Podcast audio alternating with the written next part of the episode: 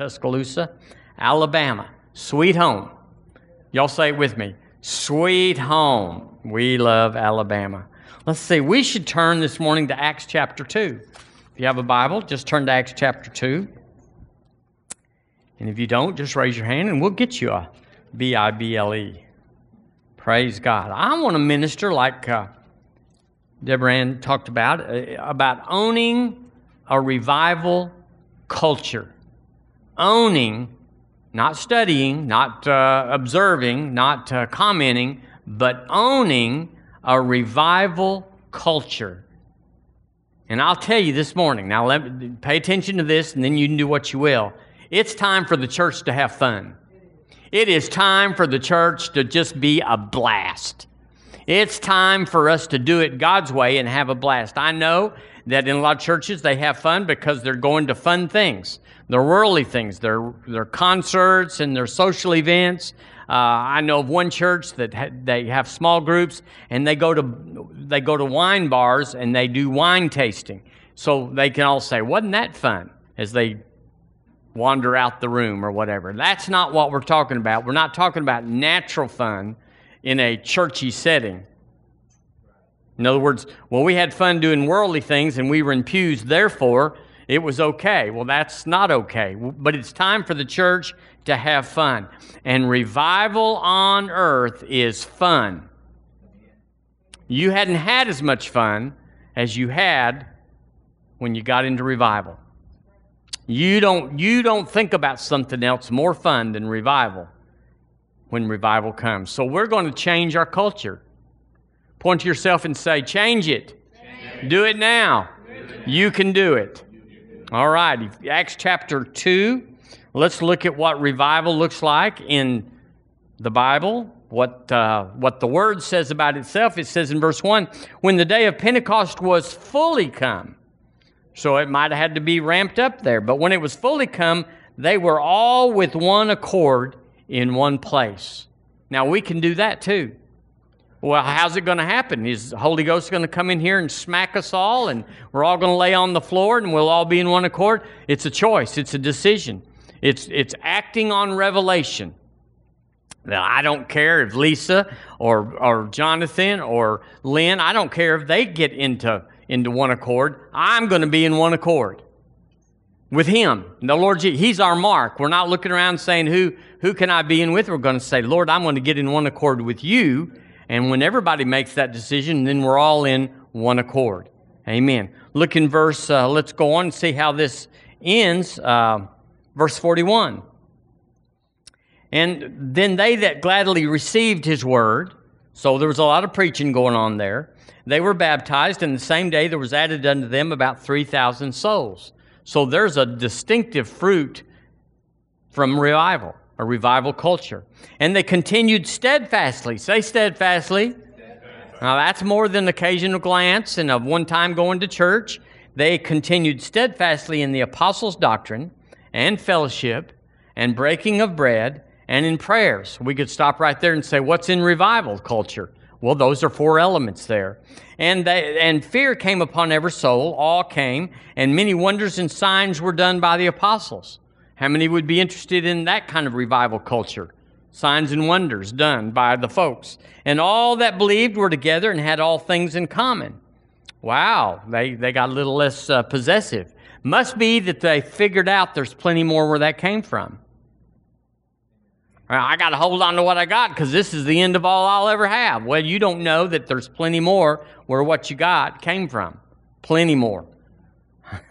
And they sold their possessions and goods and parted them uh, to all men as every man had need. And they, continuing daily with one accord in the temple and breaking bread from house to house, there's some elements of culture, did eat their bread with gladness and singleness of heart, praising God and having favor with all the people, and that Lord added to the church daily as should be saved. Well, yeah. Yeah. I want that. How come do I want it? Well, I think we ought to, when you go to a buffet, you know, the problem with the buffet is you want one of everything. And so if you get behind the person that's going to make that their goal, I'm going to get one of everything, you know, oh, Lord, oh, Lord. and they pick up a tomato with their tongs and turn it, put it down, and go over to another tomato and turn it, and finally they find one and put it on their plate, and you're back there. I got, I got to get this. Well, that's what we ought to do: is leave this earth, whether it's soon or later, having tasted revival in our lives. We ought to go to heaven and be able to talk with people that said, Did you have revival? And sure did. Let's talk about that. Versus just did you go to church or did you did you believe? Culture, we found out, is the way of life of a group of people. It's the way a group of people do things. That's culture. So it's a bent. It's we all breathe, we all pump blood, we all walk, we all look and hear, but the way we do things is our culture. And so I was thinking about different cultures, like even in America. And you know that there's a different culture between the eastern seaboard and the Midwest. Would y'all say that was that's different? You go, well, people are people, and they are, but we learn by drinking and living in our culture, we take that on. And so you'll have an accent in your almost all your life based on where you learn to talk. If you learn to talk in the South, it's quite a bit different than those Bostonians. Boston.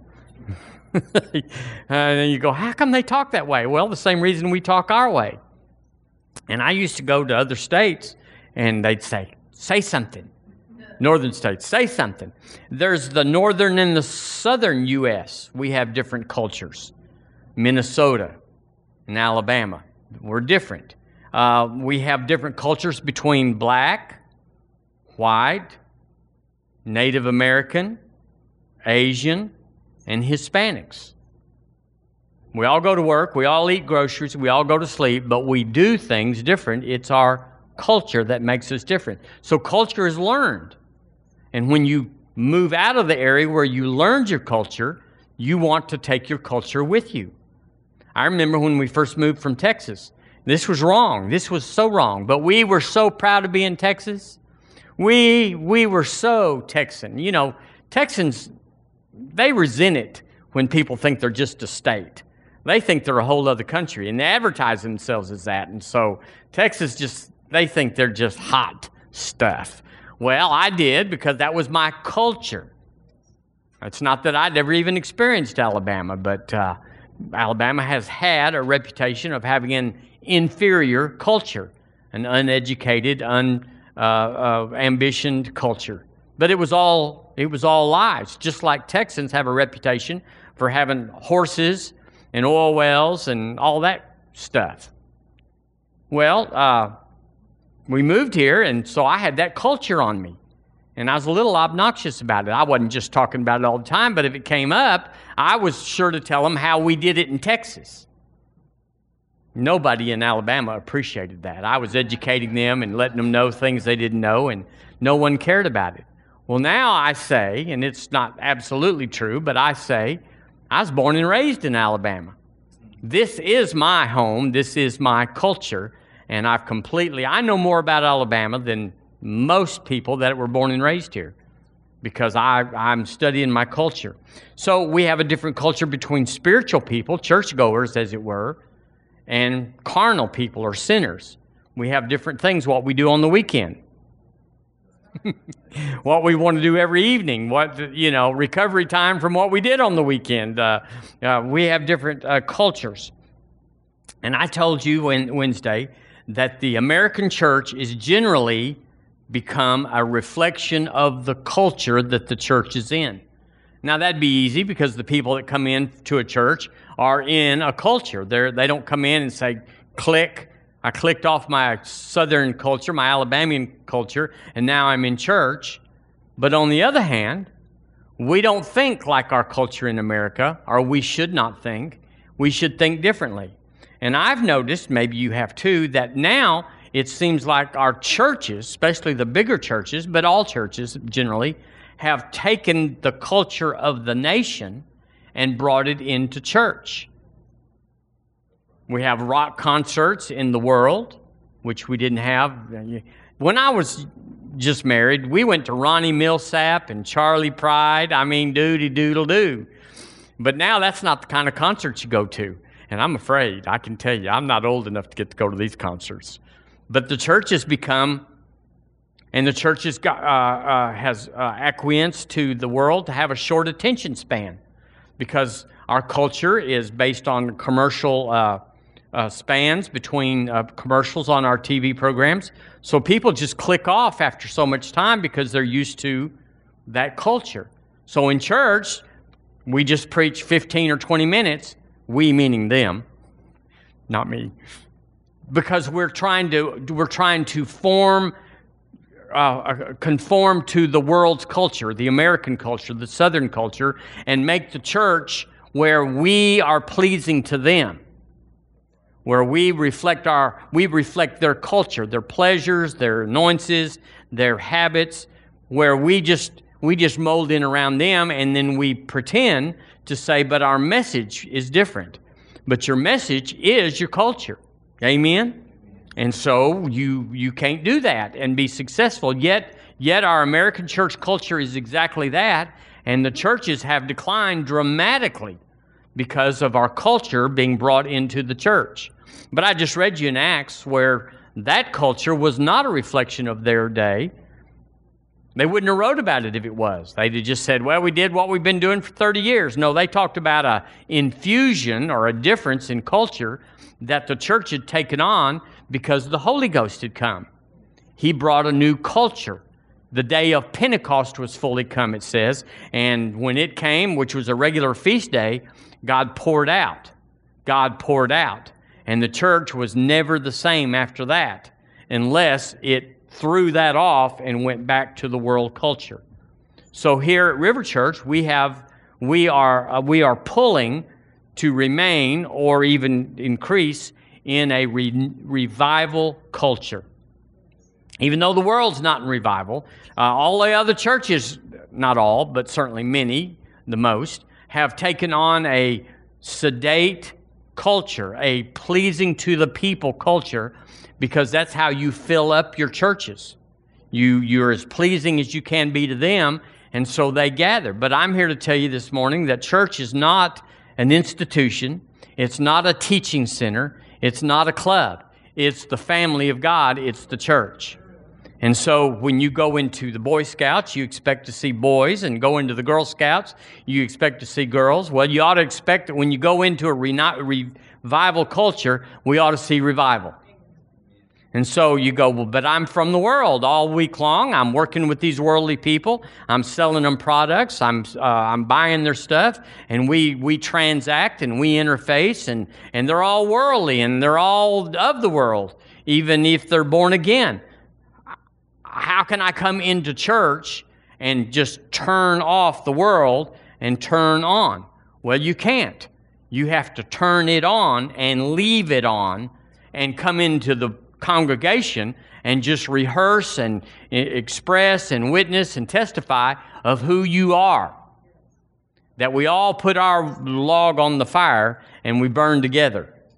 We don't turn it off. Well, I'm in church, I'm out of church now. I can I can act like the world. Well, that's what everybody does, but that's not what God wants. So this right here is revival culture.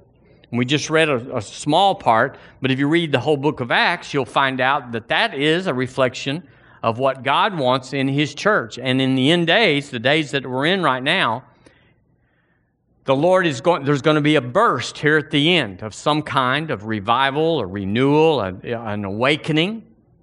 It's honest, and He's preparing us for that. Now, not everybody is preparing. But not everybody has a fire extinguisher at their house. Not, not everybody teaches their kids how to swim. Not everybody teaches, you know, a lot of people don't do a lot of things that they should to prepare for the future. Do you know of things that your folks just never got around to that you wish that you knew, wish that you had? And it's like they, they, they missed it. They didn't, they didn't prepare me for that. Well, the church right now is not preparing us, generally speaking, for what is and what is coming. You go, well, what is? Well, you might not recognize what is if you weren't in the culture of what is. You might say, well, there's no revival going on. But actually, in South America, they're booming it. In Brazil, it is just wild eyed. South Korea has been that way. South Korea is more Christian than America, generally speaking. And in Africa, all over the world, there's spots where it's just be pouring out. In South America, uh, gold dust is falling from the ceilings in church services all the time. They've documented. And you go, well, I hadn't heard about it. That's because it's not popular in our culture to talk about things that we have not experienced and that we've not been prepared for. Well, we got to stop it. Whatever the whole church world does, Godspeed. But we don't have to conform with that. We can conform with this. But it's intentional. It's not like, well, we'll just jazz it up a little bit, and as we go, somebody might catch something. It's got to be the message. It's got to be the, the intent, the destination. The journey may go this way or that way, but we have to be going someplace that's lined up with this. And you can't read the book of Acts and, and the rest of them for that matter, the correctional uh, uh epistles that uh, Paul and Peter and John wrote, James, you can't, you can't read them and not feel like or understand that we're not getting that right now, and we should be. So, what happens to most of the church is they're waiting on God. If God wants us to have revival culture, He will do it. But we know that's not how it works. It's up to me. I he'll God will let me go to hell. If I don't get saved, if I don't choose Jesus, I, he won't just say, I'm, I'm in control, I'll take care of that. We'll just zip you out of line and sneak you around. It, no, that's, where, that's it, isn't it? You can, you can live your whole Christian life without the baptism in the Holy Ghost. You can live your whole Christian life and not believe, not understand, certainly not experience that God's the healer today. Well, I don't see it much. You got to be in a revival culture. And so what we have is we have exposés of that. We have revivals that pop up here and there, like the Pensacola revival, the Brownsville revival, and uh, the, the, the Kansas City. We have pop-ups there, and we go, that's an event. And what it's trying to do is it's trying to latch on and become the mainstay or the, the, uh, the fallback, the culture uh, for the whole church. But we resist it. We're, we, we can't go to church three nights in a row. Why? Because our culture is maxed out in the world. We are all doing everything we can to fill up our lives eh, or to, to service our filled up lives. And there's nothing left over for the word. There's nothing left over for fellowship, relationship. There's nothing left over for waiting on God because we have let the culture of our world, which is wide open, saying, Come join this and come be that. And would you like to learn kayaking? Would you like to learn needlepoint? Would you like to learn bungee jumping? Sure, sure, sure, sure. Would you like to get a motorcycle? Yeah, count me in. And there's nothing left over because we've been at the buffet of the world and we're stuffed by the time we get to the end of it. There's nothing left. And so we bow out. Well, I can't go to church every night. And it's on all of us. It's on me, it's on you, it's on all of us that says i'm not conditioned for that. I'm not strong enough for that. I'm not i, I don't have time for that. I don't have the emotional sense of uh, of commitment to be able to do that. And so we we bow out and the culture then returns to its old. Howbeit it may upgrade a little bit but but it ebbs and flows. Y'all know what i'm talking about you sense it. We all, we don't, nobody has to tell us this stuff. We might define it from the pulpit, but actually we all know the elements are there, however they fit. So, um, being a big church, we could do that. Now, listen, I'm not the smartest, the sharpest knife in the drawer, as they say, but I'm smart enough to mimic and to imitate, and I can figure out if, how to buy a smoke machine and a light show and uh, I can cut this thing back to 15 minute little sermonette, and we, I can do everything that they do to get a big church. But why bother? They're everywhere. Why be, be one of them when they're so much better at that than I am? I, that's not even me, because I don't have that culture. And I don't have the culture that says to be, to be uh, noticed or to be affirmed, I have to have a big church. Used to be, and it's the worst thing that, can, that you can say, you'd walk into a room of pastors, or, or maybe not, And the first thing, like men, when you walk into a room of men, what they always say is, What do you do? That's what men say. You know, women may say something else, like how many kids you got, or I don't know what women say. What do y'all say? you married? but but uh, for pastors, they ask you, this is the question: How many are you running? That is that's the exact phrase. How many are you running?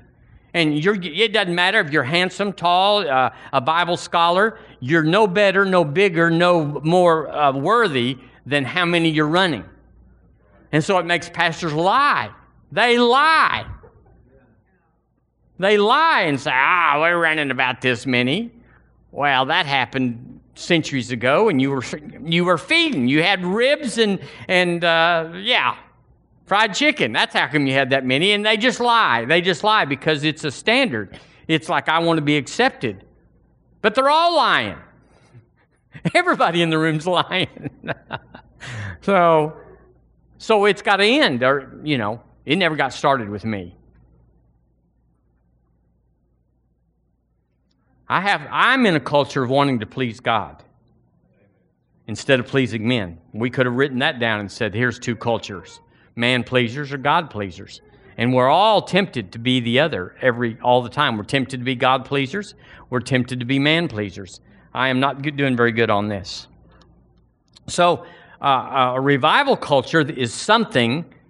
It's not ebb and flow. It's not like, well, we're having a, we always, at our church, we always have a week of revival the last week of August, and now we always do it. It's not that. Revival culture is just like your other culture, Southern, Southeastern, Alabama, whatever culture you're in, it's embedded.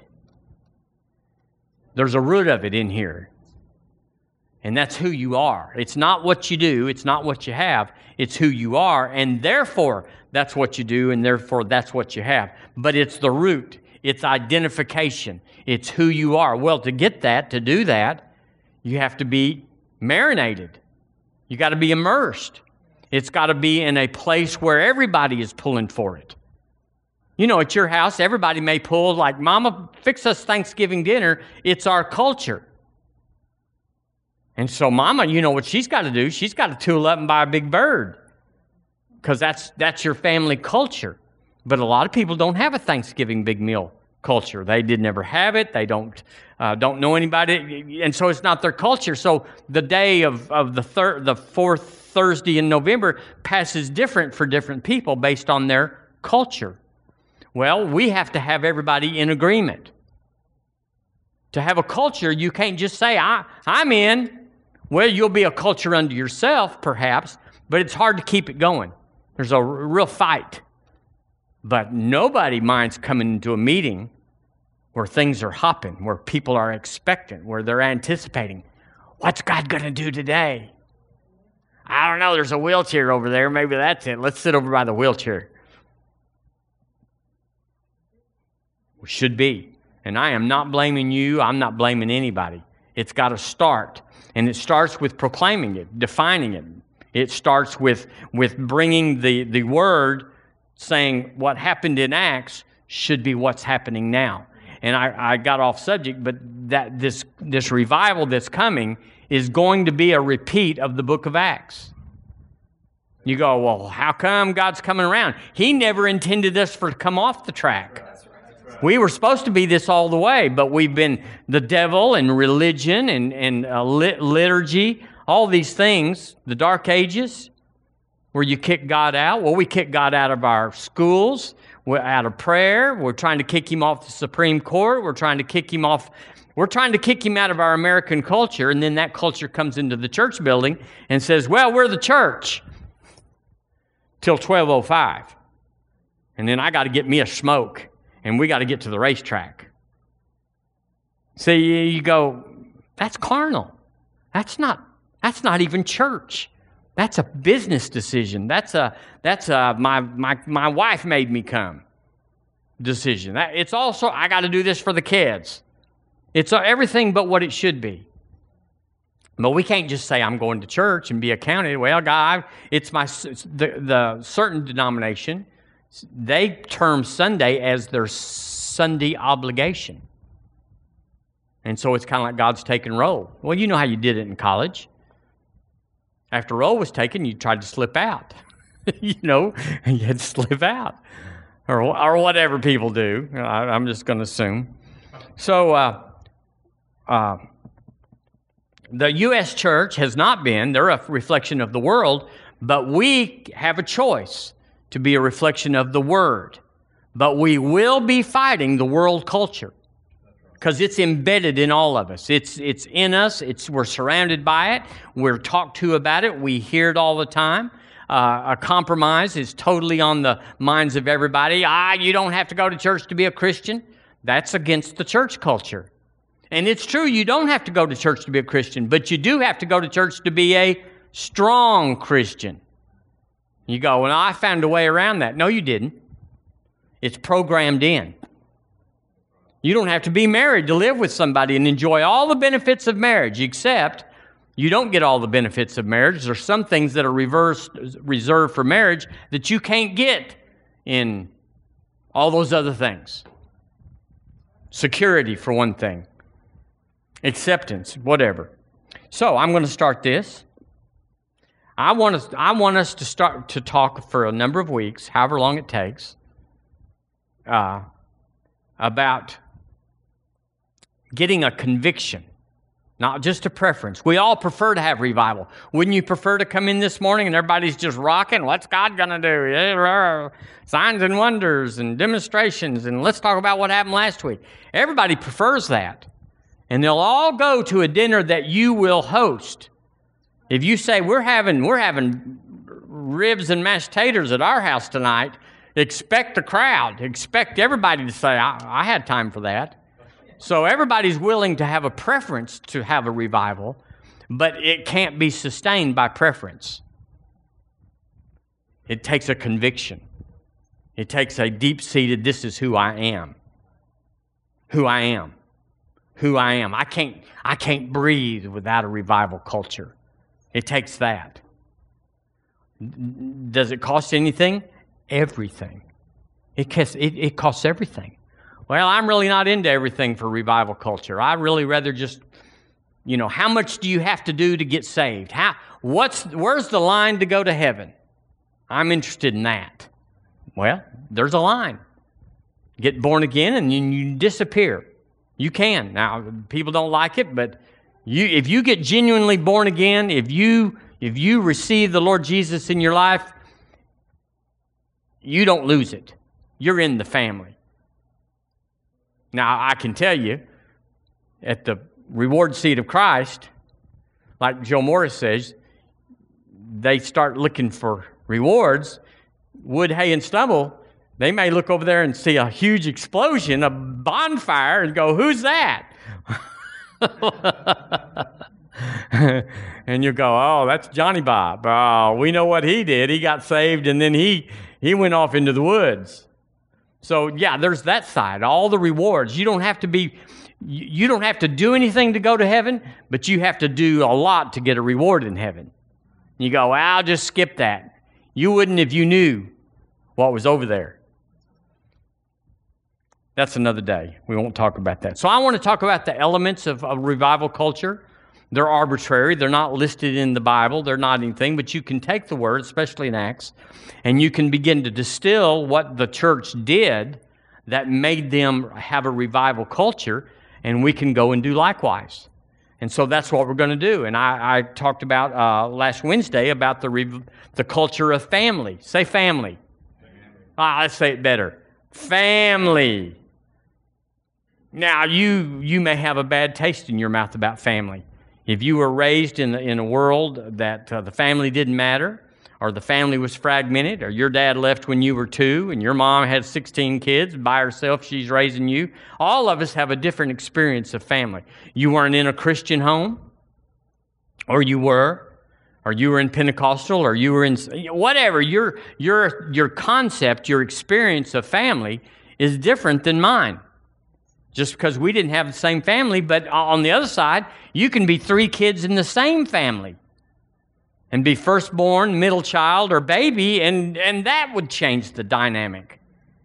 And then you'd have the firstborn, mom and dad were there, and then dad went off to the whatever, and the second. It, you can't even say, I had the same parents, we have the same experience, the same culture of family. We all have a different mindset. And so, what we bring into the church or into revival culture is we bring in the, the status quo of what we experienced in our life. And if you had a sorry daddy, and, and there are many sorry daddies out there, they, they made a baby, but they didn't maintain a baby. Y'all know it's easier to get one than to keep one. and so they, they're not interested in Father God because their, their whole thing about a father is he's a slacker. He doesn't keep his word. He's not here. He makes promises and then he blows off. And he, I, I'm not interested in a father, the head of the family, that's like that. Well, we have to change your mind. You have to change your mind. Because, yeah, we, we all had parents that messed up. We're all parents that did mess up. Gosh, I look back and go, I could have done better. But now you can't do better because they're full grown and you can't go back and fix it. You can't even repent of it, really, and, and whatever. So, uh, uh, a, a family is what it's not. It's not an organization, it's not an institution, it's not a teaching center, it's not a club. Now, it'll have the elements that are good in those four things or others. It'll have elements of that social, we have social interaction in the family that we got in other things and whatever. But the family, the, the institution of family, is not those things.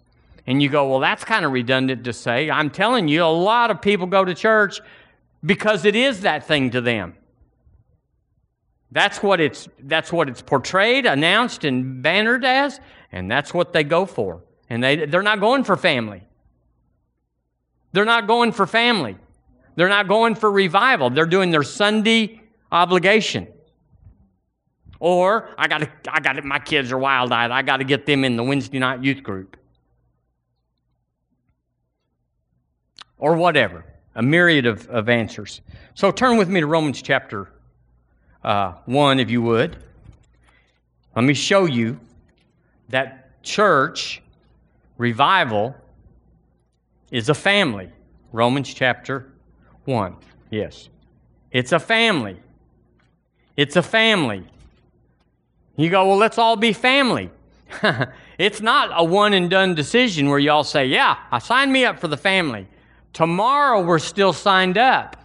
Well, I'm busy tomorrow, too busy for family. And I want family that's perfect. I want family that does unto me as I do unto them. I want family that's faithful and true. I want family that'll sit down and talk to me and tell me how good I am. That's not family. I mean, I hope that it's a, you got some of those things sprinkled, but that's not family. It's not the way my family was raised. It's not the way yours was raised. That's the ideal. And in the kingdom, you can have the ideal, but you have to have it by faith. You got to be what you want until you can have what you want. In other words, you got to sow family. I'm waiting on the family to come look after me and take care of me. Nobody calls, nobody cares. I go to church and nobody says, hey. I, they don't, they don't, they don't, they don't. Welcome to the American church. Welcome to everybody's experience.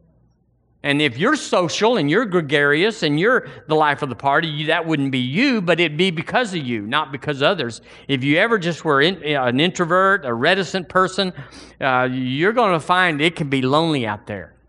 You go, I'm tired of the church. And lots of people are. There are more backslid Christians in Tuscaloosa County than there are unsaved. It's like, ah, nobody knows Jesus in this county. No, everybody's been burned by a member of the church in this county. We all have experience with pastors, with elders, trustees, deacons, or just someone that says, I'm a Christian. And they let us down, and they did. But here's the other news you've let down somebody that you didn't know see what you did or didn't do, and, and they're disappointed with the whole thing because of you and me. And so you can't say, you know, it's, it's up to them. It's up to you. If you want a revival culture and you want to get it through family, which you can't have it without, you got to be family. I'm preaching real good, y'all. I'm liable to get on a roll here. Hallelujah. Romans 1 7 says, Grace to you and peace from God our, can y'all say it? Father and the Lord Jesus Christ. So every family has a father. In the Old Testament, God was not the father. You understand? He was not the father in the Old Testament. He was God, Yahweh. Uh, um, what's that other Jehovah, and then there's another one that uh, I'm going to look it up just because I can. Uh, Elohim. he was all those things. Because they weren't born again. So they weren't a part of anybody's family. Jesus told uh, a group of people, He said, You are of your father, the devil. So it wasn't God the Father. So we have a father. Look in, uh, turn to Romans chapter 8. You're right there. Slip, slip east into verse 29. It says uh, in verse 29 For whom he did foreknow, he also did predestinate to be, to be conformed to the image of his son. Well, the family has a son. Now, here the word son means children. Don't say, well, where's us girls? You're in that word son. Son is progeny. Son are, are children. To be conformed to his image of his son, that he might be the firstborn among many brethren. Well, a family has brethren. We have siblings. It's not just me and the Lord Je- and the, the Father. It's me and the Lord Jesus and the family. And the Lord Jesus, even there in, in John, First John, it says, as he is, Jesus, so are we. So we're not like, well, he's, he's God. No, he's a brother. He's just the firstborn. He's the first among equals. But Jesus is your brother. You go, oh, that's blasphemy. That's heretical. It does sound like it. You find out how willing God is to come down and be with us. In John chapter uh, 14, Jesus said, uh, I, I go and prepare a place for you and that you may be where I am, that where I am, ye may be also. He wants to be with us. He was on. He was with us on earth. They rejected him, but he came as the the son, the firstborn of the Father. And um, I'll just read this one in 1 John 5, verse 7. It says, There are three that bear record in heaven the Father, the Word, and the Holy Ghost. And these three are one. And so the Godhead is in such unity that you can actually experience God by any one part of this and, and, and have a glance at, at uh, one of the three, but you only see the one. He is in such unity and such accord, such agreement that you don't see, wow, that was the Son, or that was, yeah, that's technically it, but they all look the same. It's all one. Well, that's the model for the church. That's the model for the family. That when I see Deborah, when I see Wendy, when I see Lynn, I see the church, I see the family, and we're like, oh, if you can get it from one, you can get it from everyone. Well, let's go over here and get them because they're they're they're more. Or it's not supposed to be that way. You've seen one, you've seen them all. Yay. So we can't go by feelings. If you're born again, you cannot live by your feelings because your feelings will per- betray you. Your feelings will tell you here's what feelings will tell you you are what you did. Well, I, we all come up short. If you are what you did, if, if heaven could show the video, we would all just melt and slide into the drain because we've all done but that's not who we are. That's what the devil will say, but I'm not what they say I am. I'm who he says I am. So I was remade. I was rebirthed. I was refathered from above. And I did those things, but I'm not what I did. I'm who he made me. Well, that's the family. So we can come in here, the righteousness of God in Christ Jesus. Be, be convicted felons and be the righteousness of God in Christ Jesus. You go, how's that? family. That's family. We pay no attention to that stuff, that junk, that history. We pay no attention to that. Jesus is our brother. And we, we just say, who do we follow? Follow the big brother. Be like him. Uh, 1 Thessalonians, Thessalonians 4 8.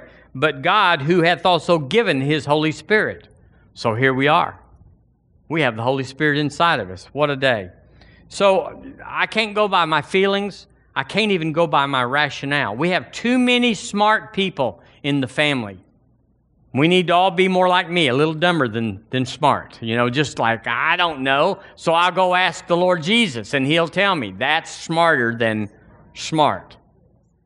So we don't have a rationale. Well, I figure because of this and that, that this is that. You, you figured wrong. The family is different than that. So here, we talk about this Wednesday. I'm, I'm hurrying. God's order. Say God's order. What is God's order? God's order is submitted authority powered by love. We're all the same, but, but He invests authority in us that worketh by love. So I'm not lording over you, you're not lording over me, but one of us is in charge in every single. You don't have three kids and put number two in charge of the family. And said, Well, you're, you're equal to all of us. We're all family, we're all the same. And Junior said, let's buy more M&Ms. yeah, let's go get ice cream. Well, that's, you're not in charge. So we have someone in charge. But God's order, his government, excuse me, God's government is, which is his way of doing business. Listen, listen. His way of doing business. How does God do business in the earth? It's called family. And that's where you blow everybody off because they don't like that. They like God to be in charge. I've heard that so much the last three or four weeks. God's in control. we sing songs that just, God can move mountains. Ah, he's not moving that many mountains right now. Well, matter of fact, he's not moving any mountains. Who's moving the mountains? I am. You are. Jesus didn't say, uh, uh, uh, tell God to move the mountain. He said, You talk to the mountain. Be removed. Be thou cast in the sea. Does not doubt in his heart that you can move mountains, but believeth those things which he saith shall come to pass. He shall have whatsoever he saith. Well, that's not God's in control. Listen, if God's in control, here it comes. A rapist, you can't do a thing about a rapist or a murderer because God's in control. You can't judge him. You can't remove him for society. You can't prosecute him. You can't lock him up because God's in control. Nobody believes it. They just don't play it out past one or two dots, and so where it's handy. But when it gets unhandy, they, they just change the subject. God's not in control. Now, he, he was in control, and I'll tell you during the, the, the tribulation, the, the, the age of grace will be over. That's called rapture.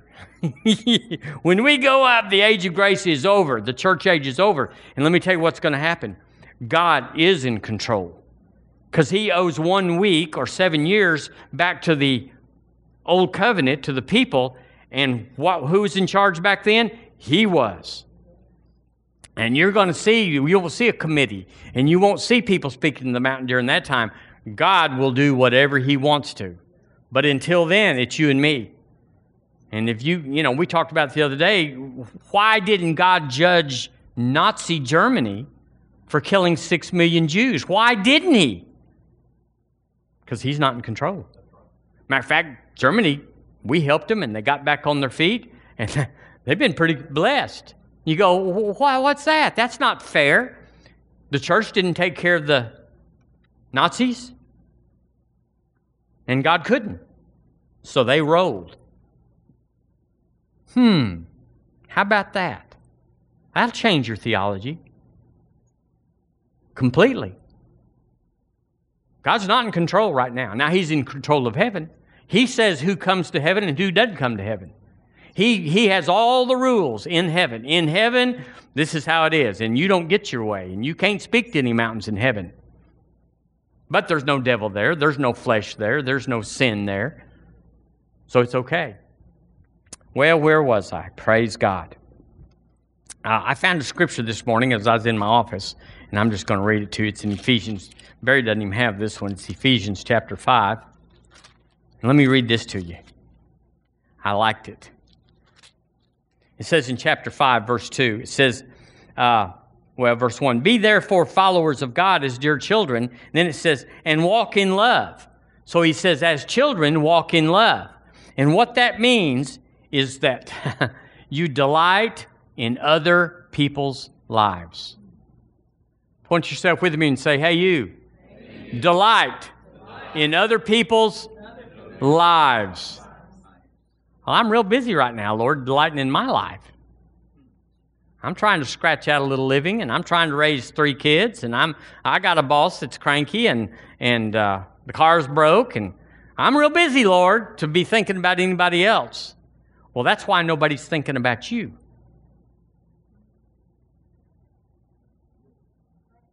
You got to be family if you want to have family. Everybody knows what a black sheep in the family is. Don't they? That may not be a popular term now, I don't know, but, but we all know it's someone that doesn't fit, someone that doesn't play by the family rules. And we don't like them. They're goaty. They're goaty. You know what goats do? They butt. They disagree. They carry your laundry off and chew on it in the backyard. You don't like goats. God, God's, you know, He tolerates them, and we all tolerate goats. Don't be a goat. Okay, I got to go to 1 Corinthians chapter 4. Help me, Lord Jesus. I told everybody we'd be out by 2 o'clock, and I'm, I'm crowded here. 1 Corinthians chapter 4.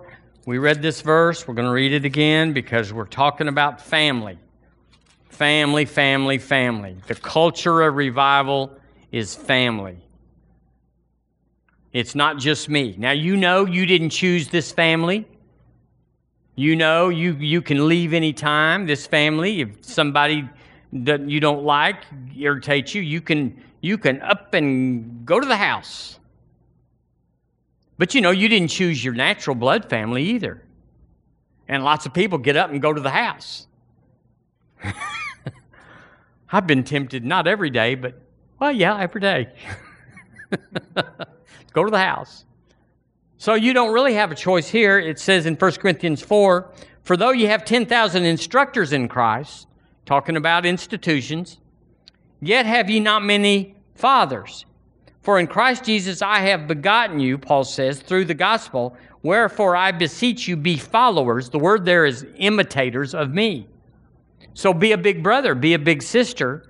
So somebody that comes into the family, they're not just listening to pastor rattle on and preach loud and whatever.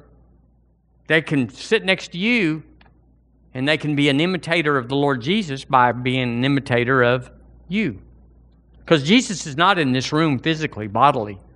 Who is? We are. But we're he's he's our older brother and we've been imitating him.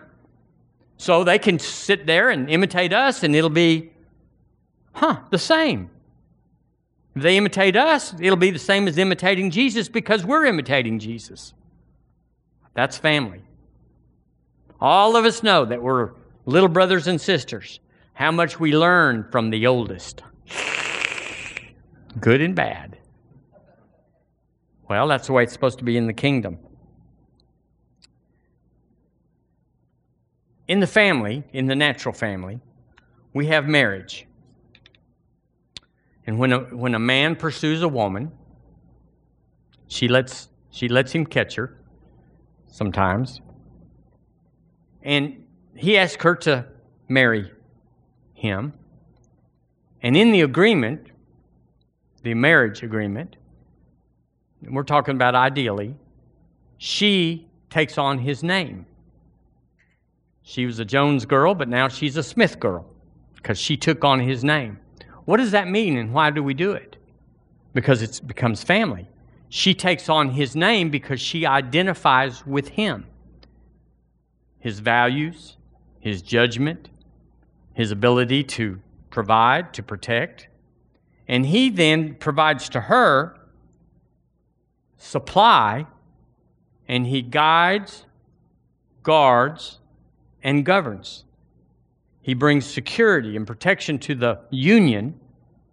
She takes on his name, so she's not Lord over him, but he loves her as Christ loved the church.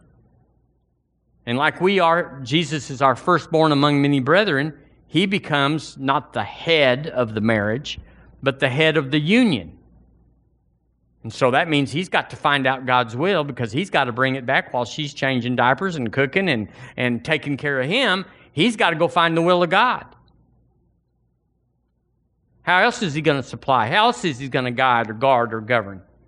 And so they come together and they're equal. They're, they're the same. They're equal. Don't, don't misunderstand what I'm saying because I'm not saying anything other than they are equal. But she does get he does give her his name. And if you ever find a relationship where she won't take his name, she didn't take him. Well, I, I might get some flack for that. but it, there's something wrong. There's just something that's not right. And so you have that. But then they come together and they become a union, and then they bring in a family. Not always. You don't have to have children to get in the family, but the purpose that the word says is for us to be joined to each other is to be fruitful and multiply, to make a family. We embrace one another, we come under one another and nurture one another in a marriage, and we bring forth a family. And the family then brings life back to the marriage. And then hopefully they'll all leave and cleave. you go find you a girl, you go find you a husband, whatever. But my point here is, is the family, we're talking about family in the church, the family is the place of trust. The family is the place of security. And if you don't marry him, you know, you can have all the elements of marriage. You know, you split the groceries and split the utilities and split the rent and, you know, wh- whatever. You clean this bathroom this month and I'll clean that one. You, you can split it all up, but you don't have safety and you don't have trust. My word is what we give, and your word is what you give. But if we ever take back our word, it's over. But not if you're married. We have His word, and we are bonded to something bigger than either one of us in ourselves. So, have you been burned by a mother or father? Oh, I can tell you think stories about my folks that would, you know, curl your hair. Not really, not really. My parents never drank, never smoked, never cussed. They never did any of the bad things, and I didn't. I never drank or never smoked, never cussed. Well, I did say blast. That was my Christian cussing. But but that's not the case of most people, and I'm not I'm not saying that my folks were perfect, far from it. But we did get born again, and I'm really grateful for my folks doing that. But a lot of people have a lot of problems with their father because he didn't do right. We'll, we'll lean in. You say, well, my father was perfect. No, he wasn't. No, he wasn't. He just did the best he could, like you're doing the best you can. But my point is, is that we try to transfer our bad experience with a father or mother to God and the family because we don't want to get burned again. We, we had to go through that upbringing unless they took us away from our parents and gave us to Uncle Joe and Aunt Sally uh, or whatever. But otherwise, we had to endure that. But bless God, we're not going to go through that again. No church family or nobody else. We're not going through that again because I've been burned.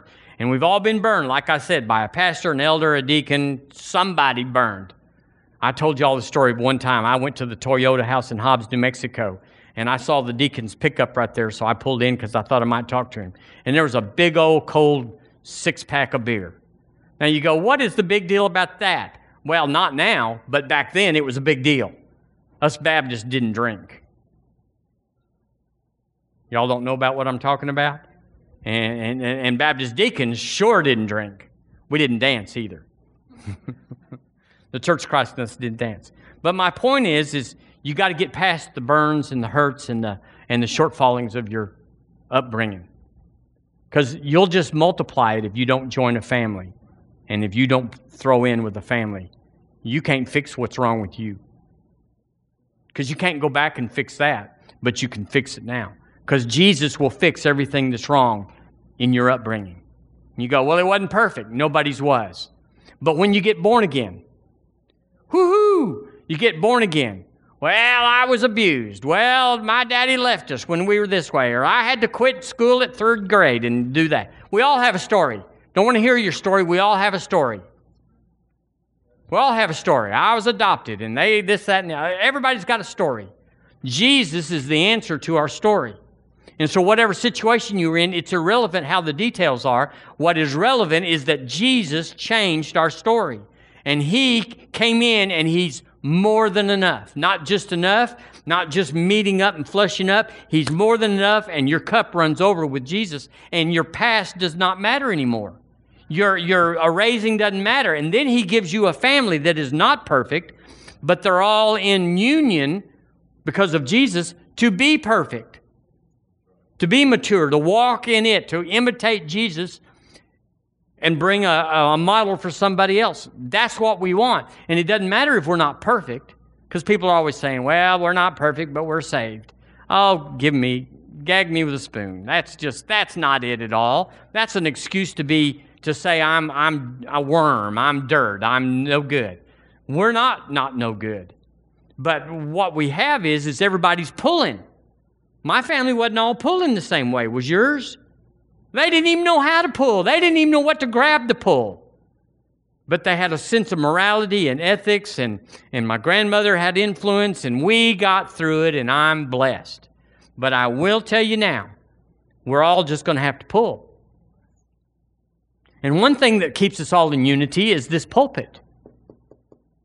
We don't put up with any messing around. You go, we don't, we don't hurt anybody, we don't preach against anybody, but we set a bar. We imitate Christ. We set the bar. We don't say that we're making the bar, that we uh, are not failing the bar, but we just say there's a bar. And we're all striving. We're pressing towards the mark of the high calling of Jesus Christ. We're pressing. And when we miss it, Family's there to pick us up. This is the one place that you got that there's no rejection. There's, you're accepted here in the beloved.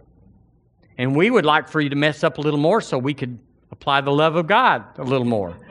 But y'all, y'all just are walking it out. And so it's like, ah, come on, give me somebody that's roughing around the edges. But you can sit in church and you can be critical of the church and critical of the kingdom of God, and you'd be right. It's not even like your criticism would be stupid or, or lies. You could stay on the fringes. You could, uh, you could always be disgruntled and always pointing out things. Uh, uh, to, about the pastor, about the people, or about you know what he's not doing and everything. You you can be that, but you will not be initiating relationships. And the family is always comprised of people that not just that I'm willing, but that initiate relationships. You got to be on the offense. Well, that's not my personality. Well, get Jesus into your personality. Because you may be shy, you may be soft spoken, you may not know how to stand up in front of people. Get Jesus. Because he makes the low places high and the high places low. He straightens out the crooked places. And we all have things and reasons why we are like we are but He fixes all of them. And you got to initiate relationships. You got to have somebody over just so that you'll always be able to say, I had somebody over one time. I took the laundry off my couch and I dusted for the first time since January, and, uh, and it looked real pretty, you know. And quit comparing your house to my house. I have a sense of excellence in my house and in my car and in my whatever. But just imitate me. Do the best you can if I'm doing it like Jesus would. But don't say, I can't do it. I can't have the pastor over because after all, after all, that is so wrong. Y'all say amen real quick before I fall off. You want me to have excellence. You want me to, to be striving and pulling. So here's the key, and I'm going to quit with that. It's two minutes till it's an hour and two minutes before quitting time. That's what we'll say. Let me just say this. People wonder, it's way back there in the back, but they wonder, why aren't things working for me like they're working for somebody else? There's nothing hard there. You say, well, it was I, I, I got me some marijuana or I, I cheated on my wife. It, nothing like that. You go, I'm not doing any of that. But stuff, stuff is not lining up with this. It's good and it's better than a lot of people and it's American and, and I'm real happy and I'm not complaining, but it's not this. You want this? It's the little things. It's the little foxes that spoil the vine. It's the little things. And one of the things, help me, Jesus, is that we don't initiate relationships. Relationships are the kingdom. You go, no, it's coming to church, and no, it's reading your Bible, and it's casting out devils. No, Jesus told all those people, Depart from me, I never knew you. Relationships. Now, clicky is not relationships. And we stand against clicky things, like, who are you trying to come into our group? Well, no. But we don't have that here.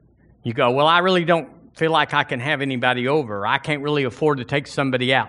Yes, you can. That's what your faith is for. If you'll ask God, He'll give you. If you'll say, Lord, I want to do a good thing, I want to initiate, I want to be what I haven't been, but, and He'll fix whatever comes after but. He'll fix it. You go, well, I wouldn't want to, I wouldn't want to save up to ha- just have somebody to lunch. Me and my husband could go out twice what it'll take to take them.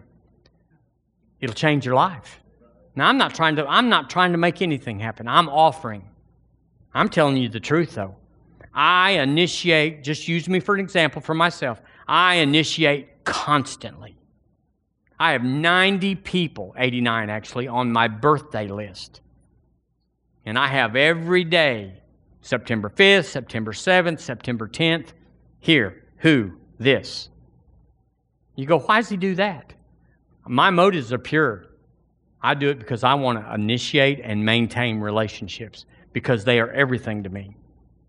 Relationships are everything. Well, I just want to go home and be with my husband and my kids. We all do. But that's not the end of life. That's a good part of life, and you ought to, but we're family. We're family. We're not all white. We're not all black. We're not all anything. We're not all poor. We're not all rich. We're not anything. We've already got a diversity here that just says we're all the same. We never look at anybody and say, ah, I don't know if I want to ask them out. That's all the more reason to. You ought to ask somebody out. Why? Because it's our culture in America. We all respond to somebody saying, let's go to Jack's and get a burger. You go, I got to take them to Evangeline's or I got to take them to wherever. No, that's not it. That's not even it. That's, that's wrong, even to say if you think you have to because you're impressing them. You're just making family. Family, it's okay. Y'all come over for a sandwich after church. Send a card. You don't have to send 90 cards out, but you ought to send some. My list started out small. My list started out with just church people. And then I got their kids.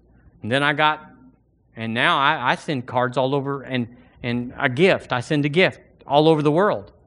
And I'm telling you, just, just so you don't think I'm bragging, more money has come into me this year and last year, last year and this year, than in my whole life. And I hadn't been better this year than I used to be. I hadn't cleaned up anything, or I don't do that anymore. It's just because I'm sowing family, and family has been sowing back to me. I'm telling you, money comes to me all the time. And people say, I want to do this for you. Okay. okay. Used to, I wouldn't let anybody help me, but it's like, yeah, that's okay. And do, how, how do I know to attribute it to family? Because that's what gives me joy, is being with people. And so, uh, can you be with everybody? You can get swamped.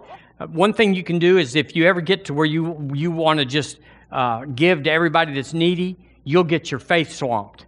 You can't give to everybody that's needy. There's no end to it. You start a soup kitchen, and all of a sudden you find out people don't have clothes, and people don't have a house, and people, and you, it'll swamp your boat. You got to be spirit led, and the spirit led that's in your life right now is this family. River Church is a family. It's not like we're all the same age and we're all the same race and we're all educated or not. We are all over the map. Start here. Start here. Just call somebody or just write a note to somebody or just sit next to somebody. Well, maybe not in COVID, you might not too, but ah, pay no attention to that. Do what you want. We're, we're glad if you wear, you sit and wear and do, and we don't care. But you ought to do something. I'm giving you a key that'll bring revival to River Church and bring a satisfaction to you. Everybody, listen, everybody wants family. It's not like we're, we're telling you this or that. Everybody wants family, but they don't trust it. And I'm telling you, you can trust River Church because I'm in charge and I'm in. So it's not going to go sideways. In the name of Jesus, amen. Well, I'm I'm all about revival. I want let me since I've already gone over. Let me see if I can find this. Well, rats. Must have got mixed in with my joke. Oh, I know where it is. Here it is. Here it is. Confess this after me. I own a revival culture which begins with my River Church family. I am participating in a family, not an organization. I have dynamic relationships with my spiritual family. I am a glory carrying son and daughter of my Heavenly Father. I am in my place and functioning in my grace. Well, amen. That was a good confession. Praise God. You know, I don't have to stay in Tuscaloosa. And I don't have to stay at River Church. Except the Lord told me when we were in Birmingham, He said, move to Tuscaloosa, plant your family there, and stay the rest of your days. Now, I'm telling you, that fixes a lot of stuff. You just go like, am I supposed to move, or is the Lord speaking this? Nope, He spoke it one time, and just cleared everything out that ever comes up. It's good to know that much, especially if you're pastor. But I'm telling you, this is where it's at. It doesn't matter what it looks like, this is where it's at. He moved me here because something's happening here. He could have moved me to Oklahoma or Idaho or New Hampshire. Oh, help me, Jesus. And uh, but he moved me to Alabama. This is sweet home. So y'all are already here. You just didn't move off. I had to move in, but you just didn't move off. Just the same glory carrying power. So I bless you in Jesus' name that this word will stir inside of you and you will let Holy Ghost speak to you and detail it out and bring His plan for your life, His blueprint, His, His plot, His plan, His scheme of doing things for you that's peculiar and unique and specific.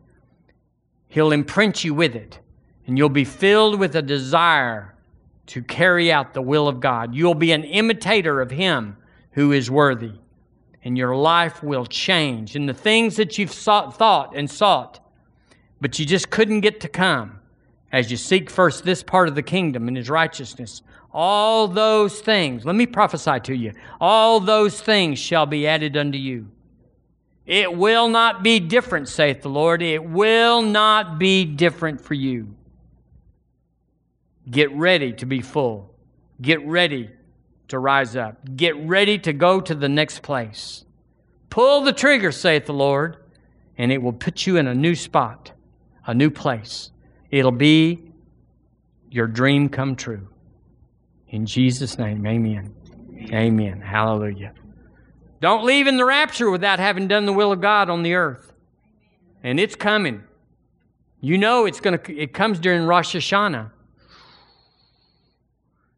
Better mow the grass this afternoon. it's coming in Rosh Hashanah.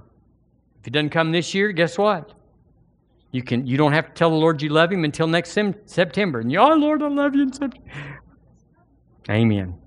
Well, God bless you. If you need prayer for anything, wait a minute before we go. Did you turn me off, Barry? Let me just let me just uh, prophesy to the can, can, camera and tell uh, what the goodness of God. I want to speak the goodness of God. There is an alignment in teeth. There's a lot of pain in somebody's teeth, and it's because your your jaw is too crowded with teeth and uh, the dentist has said it's going to take this much to take one out and this, that, and the other. And I tell you, in the name of Jesus, there's going to be an opening in your jaw for your teeth to be settled and the pain will leave. Just claim that. Take that in Jesus' name.